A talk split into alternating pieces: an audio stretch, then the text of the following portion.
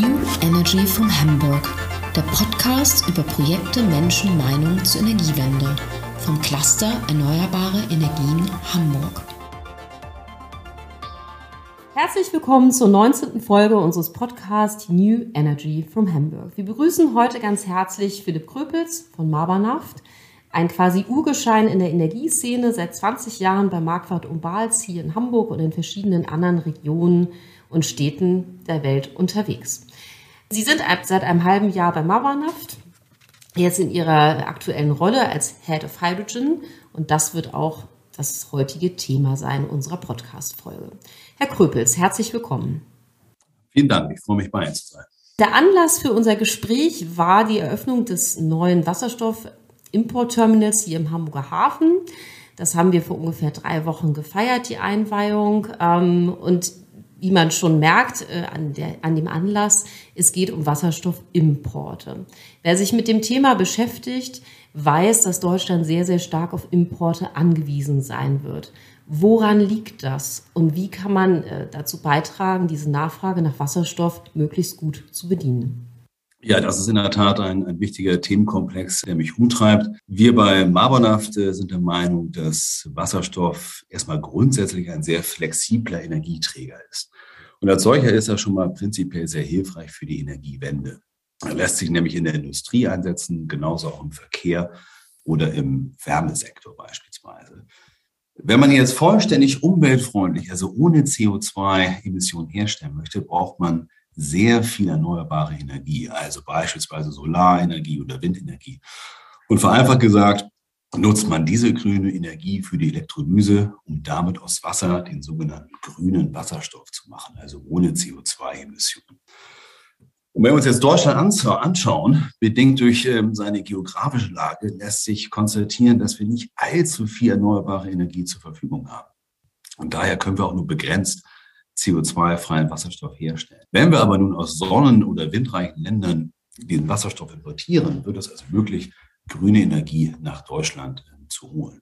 Und damit hätten wir dann einen erneuerbaren Brennkraft- oder Rohstoff, vor allen Dingen für die chemische Industrie, Stahlindustrie, Transportsektor und im Wärmebereich. Nur mal ein Beispiel. Im Juli diesen Jahres verzeichnete Deutschland über vier Millionen Lastfahrten, also Lkw-Fahrten im Fernverkehr mit über 150 Kilometer Distanz. Das sind Entfernungen, wo Experten der Meinung sind, dass eine Elektrifizierung des Schwerlastverkehrs hier sehr, sehr schwierig wird und dass Wasserstoff dort eine größere Rolle äh, spielen könnte.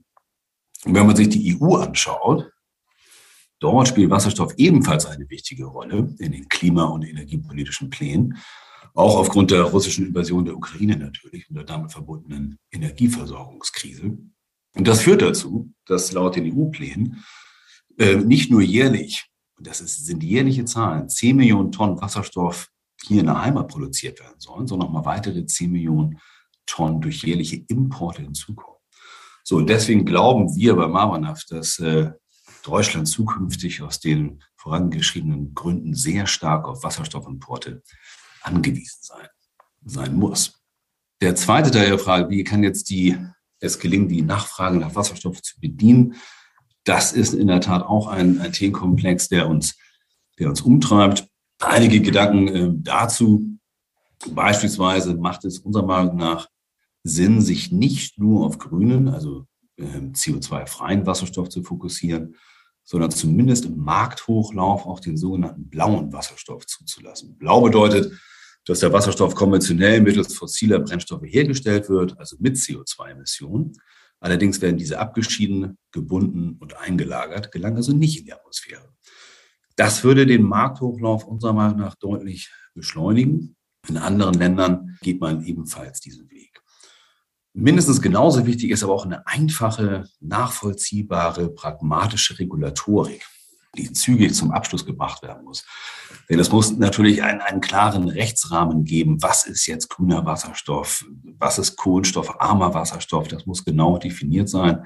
Sonst ist das für Unternehmen, für Investoren schwierig, in den Markt einzusteigen. Nichts ist schädlicher für eine Investition, wenn die Rahmenbedingungen noch nicht ganz klar sind. Und zu guter Letzt, das sehen wir bei unserem Projekt ja auch in Hamburg, man muss immer die Infrastruktur mitdenken. Denn ohne sie geht es nicht. Ne, wir müssen Tankleger bauen, um Wasserstoff lagern zu können und seine Derivate. Es muss genug Schiffe für den Transport geben, Pipeline-Systeme, die Großindustrie muss angeschlossen werden. All das passiert nicht von heute auf morgen. Äh, die Transportmöglichkeiten, Schiene, Straße, Schifffahrt müssen ausgebaut werden, umgebaut werden. All das ist erforderlich, um den Markthochlauf zu gestalten. Es gibt also einiges zu tun.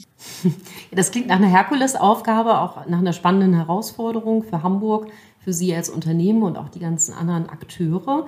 Sie haben schon auf Ihr konkretes Projekt oder Ihr Vorhaben angespielt in Ihrer ersten Antwort. Ich habe das in der Einleitung auch schon getan. Mitte November haben Sie gemeinsam mit Air Products bekannt gegeben, dass Sie dieses Importterminal hier im Hamburger Hafen äh, bauen werden. Das haben wir alle gelesen oder äh, sehr interessiert in den Medien verfolgt. Aber vielleicht können Sie das noch mal ein bisschen genauer erläutern, was Sie da vorhaben. Ja, das mache ich gerne. Kurz gesprochen, salopp gesprochen, ist das eigentlich Energiewende live gelebt. Was wir an unserem Hamburger Tanklager machen werden, ist äh, Tanks zur Lagerung von konventionellen Kraftstoffen, also zum Beispiel Diesel, rückzubauen, abzubauen, unter deren Stelle einen Ammoniaktank äh, zu errichten, sowie für unseren Ankerkunden Air Products Fläche zur Verfügung zu stellen, damit auf dieser Fläche der im Ammoniak enthaltene Wasserstoff abgespalten und dann auf LKWs verladen werden kann, Zwecksverteilung im, im Hamburger Raum. Vielleicht eine interessante äh, Frage dazu, warum eigentlich Ammoniak? Ammoniak dient in diesem Fall als sogenannte Wasserstoffträgerflüssigkeit für grünen Wasserstoff, also CO2-freien Wasserstoff, den Air Products und seine Partner planen, in verschiedenen Ländern weltweit herzustellen. Dazu muss man wissen, dass Air Products weltweit der führende Hersteller von Wasserstoff ist. Wir haben uns also dort einen tollen Partner, einen tollen Kunden ausgesucht, der sehr viel von dieser Materie versteht. Um den Wasserstoff nun den Grünen aus den Produktionsländern nach Hamburg transportieren zu können, müssen sie ihn umwandeln. Denn heutzutage lässt sich reiner Wasserstoff noch gar nicht ökonomisch über die Weltmeere transportieren. Es gibt beispielsweise so gut wie keine Schiffe dafür. Und ein vergleichsweise einfacher Weg, eine Alternative ist, dem Wasserstoff Stickstoff äh, über Luftverflüssigung hinzuzufügen. Und dann wird daraus äh, Ammoniak. Und dieses Ammoniak muss man dann noch verflüssigen, ein bisschen runterkühlen. Und für dieses Produkt, für flüssiges Ammoniak, gibt es eine ganze Flotte weltweit von Tankschiffen. Es gibt oftmals schon die, die Infrastruktur, beziehungsweise so wie wir in Hamburg das tun werden, man kann sie dann auch entsprechend umbauen und, und aufrüsten. Und auf diese Art und Weise lässt sich dann der Wasserstoff eingebunden ins Ammoniak transportieren. Was man dann hier in Hamburg machen muss, und das wird der Products machen, ist aus, das, aus, aus dem Ammoniak äh, den Wasserstoff herauszuspalten. In der Fachsprache nennt sich das dann Cracking. Das ist dann quasi der letzte Schritt in der Kette. Und dann steht Hamburg Wasserstoff zur Verfügung im Transportsektor oder auch für die Industrie. Das klingt sehr beeindruckend. Air Products ist uns auch wohl bekannt, ist auch Mitglied bei uns im Cluster. Wann rechnen Sie damit, dass dieses Projekt reif sein wird? Wie lange wird das ungefähr dauern? Also wir planen in 2026 fertig zu sein. Das hängt natürlich auch von dem Genehmigungsverfahren ab. Das lässt sich jetzt nicht auf den letzten Monat genau herunterbrechen. Aber 2026 ist unsere Planung. Bis dahin soll alles stehen äh, und fertig sein. Ja, wir werden das kritisch beäugen oder aufmerksam zumindest, können wir fast von unserem Büro aus tun. Wir gucken ja genau auf den Hafen. Klingt nach einem super spannenden Projekt, klingt aber auch danach, als wäre das erst der Beginn einer ganzen Reihe von Wasserstoffprojekten möglicherweise. Gibt es schon weitere Planungen, was Sie außer diesem Terminal noch bauen möchten? Ja, also wir bei Marbanaf denken darüber schon, schon lange Zeit, Zeit nach, auch in unserer Rolle als führendes, unabhängiges und integriertes Energieunternehmen bieten wir unseren Kunden schon lange innovative Energielösungen an, vor allen Dingen im Bereich Transport, Heizung und Industrie. Und wir wollen unseren Kunden natürlich helfen, äh, ihre Nachhaltigkeitsziele zu erreichen. Da spielt Wasserstoff nun mal eine ganz, ganz große Rolle. Wie ich eingangs schon erwähnt hatte, spielt Infrastruktur eine große Rolle bei all diesen Themen. Und wir besitzen in Hamburg ein, ein sehr großes Tanklager. Und äh, da kann man sich natürlich schon vorstellen, dass es dort noch weitere Möglichkeiten zukünftig gibt, hier auf diesem Pfad voranzuschreiten, sofern das Erzprojekt jetzt uns gelingt und, äh, und erfolgreich wird. Des Weiteren besitzen wir in ganz Deutschland viele Lkw-Tankstellen, auch in Hamburg. Und Lkw-Tankstellen, wenn wir jetzt vom Fernlastverkehr reden, könnte auch ein sehr interessanter Abnehmer sein äh, für Wasserstoff. Dazu müssten Sie dann die Tankstellen umrüsten. Über all diese Dinge denken wir nach und noch einiges mehr. Für konkrete Details ist noch ein bisschen früh, aber sobald sie spruchreif sind, werden wir Sie auf jeden Fall informieren. Sehr schön, ja. Also sobald Sie spruchreif sind, werden wir auf jeden Fall auch gerne darüber berichten oder das verfolgen oder auch im Rahmen unserer Veranstaltung natürlich unseren anderen Mitgliedern präsentieren. Sie haben am Anfang schon gesagt, dass es einen großen Hemmschuh gibt bei dieser Wasserstoffproblematik oder Wasserstoffthematik. Das ist die Regulatorik. Da sind Sie nicht der Erste, der das sagt. Das wird ja seit langer Zeit immer wieder bemängelt. Vielleicht können Sie das noch mal ein bisschen konkretisieren, woran es genau hapert. Ja, das mache ich gerne. Allerdings möchte ich vor, vorweg noch mal etwas anderes festhalten. Man muss auch einmal sagen, dass die Politik schon verdammt viel erreicht hat. Das Kritisieren ist immer einfach, ähm, aber man muss auch hier, glaube ich, ein bisschen Lob aussprechen. Denn dass die Wirtschaft nicht nur dabei ist, auf den Zug der Energiewende aufzuspringen, sondern ihn auch anzuschieben, das hätte vor wenigen Jahren, glaube ich, keiner wirklich für möglich gehalten. Und in der Situation sind wir heute. Und Lob für wem Lob gebührt oder Ehre wem Ehre gebührt. Und das äh, richtet sich dann schon auch mal ähm, an die Politik. Gleichwohl muss noch deutlich mehr getan werden, unserer Meinung nach, für einen richtigen Hochlauf der Wasserstoffwirtschaft. Ich glaube, es muss vor allen Dingen der Rechtsrahmen, also die sogenannten Delegated Acts, die müssen nachvollziehbar sein einfach zu verstehen und auch ideologiearm oder pragmatisch. Ich gebe Ihnen ein Beispiel. Das ist der blaue, sogenannte blaue Wasserstoff, der konventionell hergestellt wird, also mit CO2-Emissionen. Aber diese CO2-Emissionen werden gebunden und gespeichert. Die gelangen also nicht in die Atmosphäre, soweit wir das von unseren Analysen äh, verstehen. Das sagen auch andere Marktteilnehmer. Dennoch wird dieser blaue Wasserstoff in der Breite in Europa bisher abgelehnt. Das ist schade, denn er wäre zügig verfügbar. Und ähm, natürlich würde auch das schon der Umwelt helfen, denn das CO2 würde, wie gesagt, gespeichert werden. Und es würde uns auch als Industrie helfen, denn man muss auch mal festhalten, dass wir als Industrie auch lernen müssen, mit diesen Produkten umzugehen. Wenn Sie zum Beispiel Wasserstoff verflüssigen wollen, dann müssen Sie ihn auf minus 265 Grad runterkühlen. Das ist keine ganz so äh, einfache Sache, die schon gutes operatives Know-how ähm, erfordert. Das zu lernen, wie wir damit umgehen, damit kann man eigentlich gar nicht früh genug anfangen. Das äh, gerät so ein bisschen in den Hintergrund, ist aber ein wichtiger Aspekt unserer Meinung nach.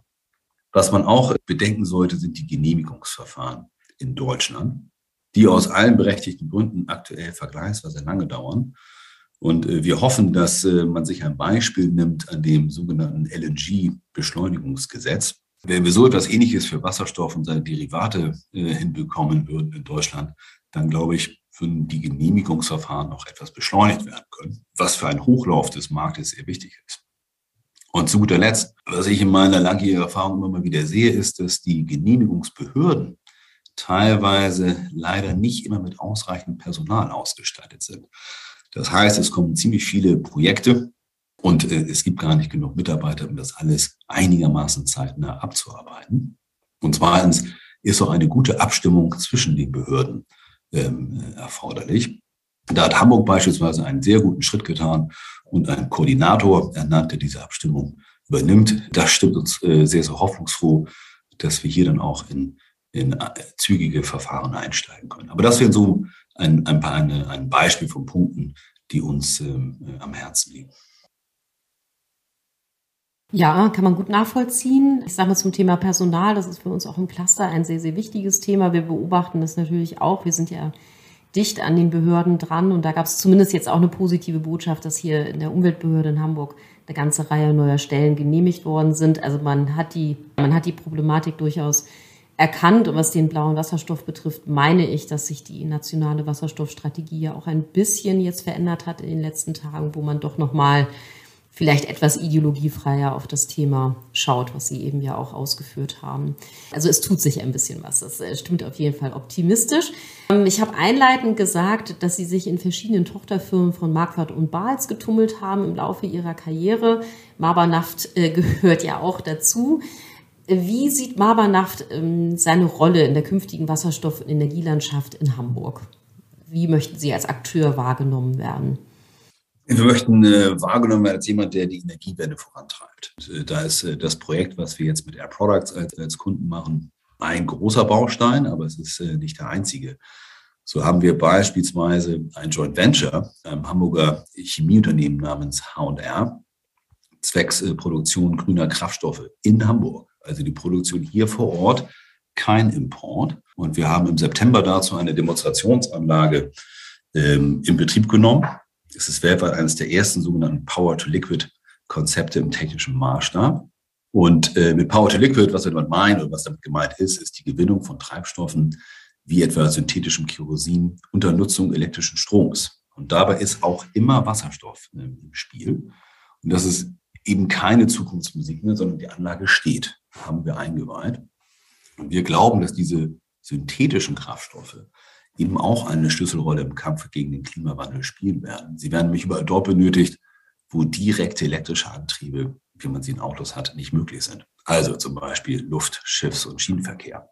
Wenn wir dort CO2-neutrale E-Fuels, äh, wie man sie auch nennt, anbieten, äh, dann kann auch hier ein wesentlicher Beitrag in Hamburg zur Dekarbonisierung geleistet werden. Konkret könnte es zum Beispiel sein, dass wir eines Tages aus dieser Anlage den Hamburger Flughafen mit synthetischem Kerosin liefern. Wer weiß, das wäre beispielsweise mal ähm, ein Markt. Die Tankstellen, Lkw-Tankstellen hatte ich vorhin schon erwähnt, davon haben wir in Hamburg mehrere.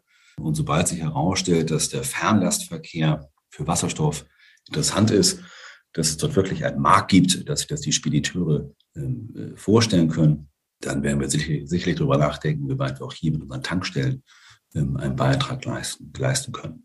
Das mal ein paar erste Ideen, aber ich glaube, man erkennt schon ganz gut, wir wollen die, äh, der Energiewende hier nicht hinterherlaufen, sondern wir wollen sie äh, mitgestalten in Hamburg, was ja auch unser, unser Hauptsitz ist, unser Stammsitz schon seit vielen, vielen Jahrzehnten.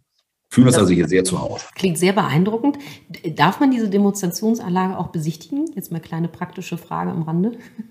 Ja, die kann man äh, besichtigen. Wir haben sogar einen, einen, einen kleinen Showroom direkt daneben erstellt. Anmeldung ist vorher erforderlich, aber das ist in der Tat so, dass wir das gerne auch der Öffentlichkeit zeigen, was wir dort vorhaben. Das ist also nicht Geheimnisklimmerei, sondern wir sind ja sehr, sehr transparent zusammen mit unserem Partner H&R. Super, sehr schön. Ich denke, wir werden nächstes Jahr vorbeikommen mit der einen oder anderen Gruppe. Das kann ich schon mal prophezeien. Wir wagen jetzt noch einmal den Blick äh, über den Atlantik, über den Ozean. Äh, der Inflation Reduction Act hatte ja für viel Aufsehen gesorgt, weil die USA plötzlich, äh, wie soll ich mal sagen, im Bereich der Energiewende sehr, sehr aktiv geworden sind, Investoren motivieren, anlocken.